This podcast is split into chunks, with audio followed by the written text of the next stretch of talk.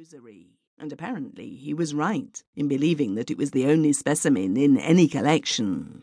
It came from a little known tribe on the borders of Tartary and was connected with a corrupt form of Lamaistic Buddhism, in which animal worship was said to be practiced.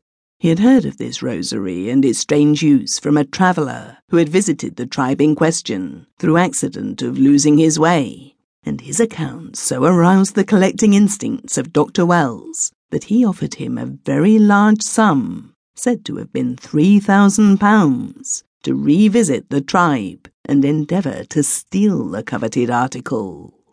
The man went, and in due course returned with the rosary, but he did not live to deliver it to his principal. Fortunately, he had packed it in a box bearing Dr. Wells' name and address, and thus it reached its destination.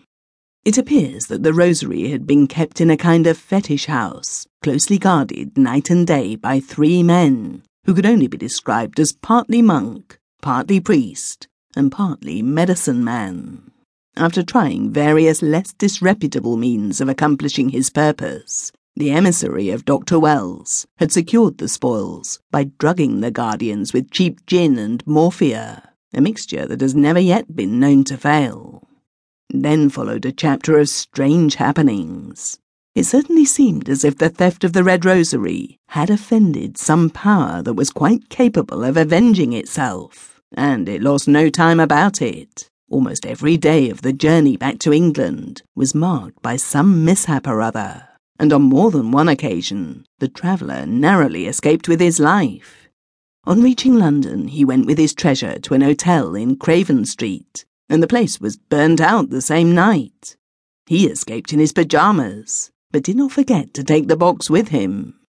After finding other quarters and getting a supply of clothes, he set out to take the box to Dr. Wells and on the way found himself in a collision of motor buses, in which the person on each side of him was killed.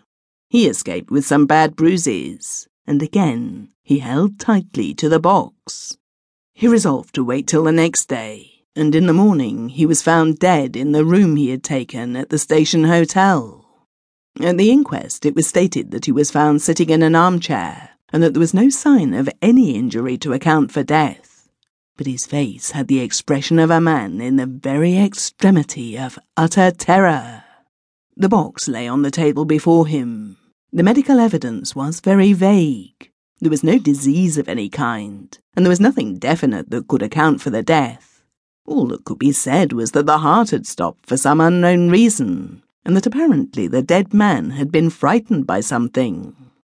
But death by fright is not a very satisfactory kind of verdict and at the coroner's suggestion, the jury decided that the cause of death was syncope, which left things pretty much where they were before.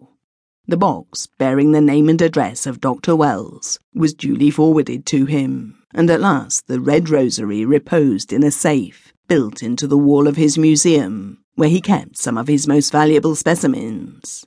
Several of us saw it during the short space of life that still remained to him.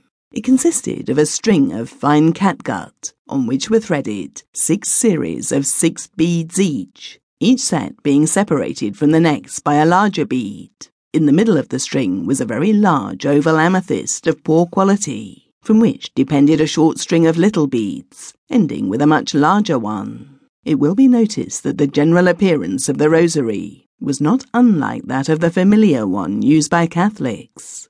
The intrinsic value of the thing was considerable. The small beads were all rubies, though by no means of fine quality, and the larger ones that divided the sets were emeralds. They had been roughly ground down to a round shape, in the usual native fashion, but the surface of each bead was rudely scratched all over. On careful examination, it appeared that these scratches were meant to imitate the scales on a snake.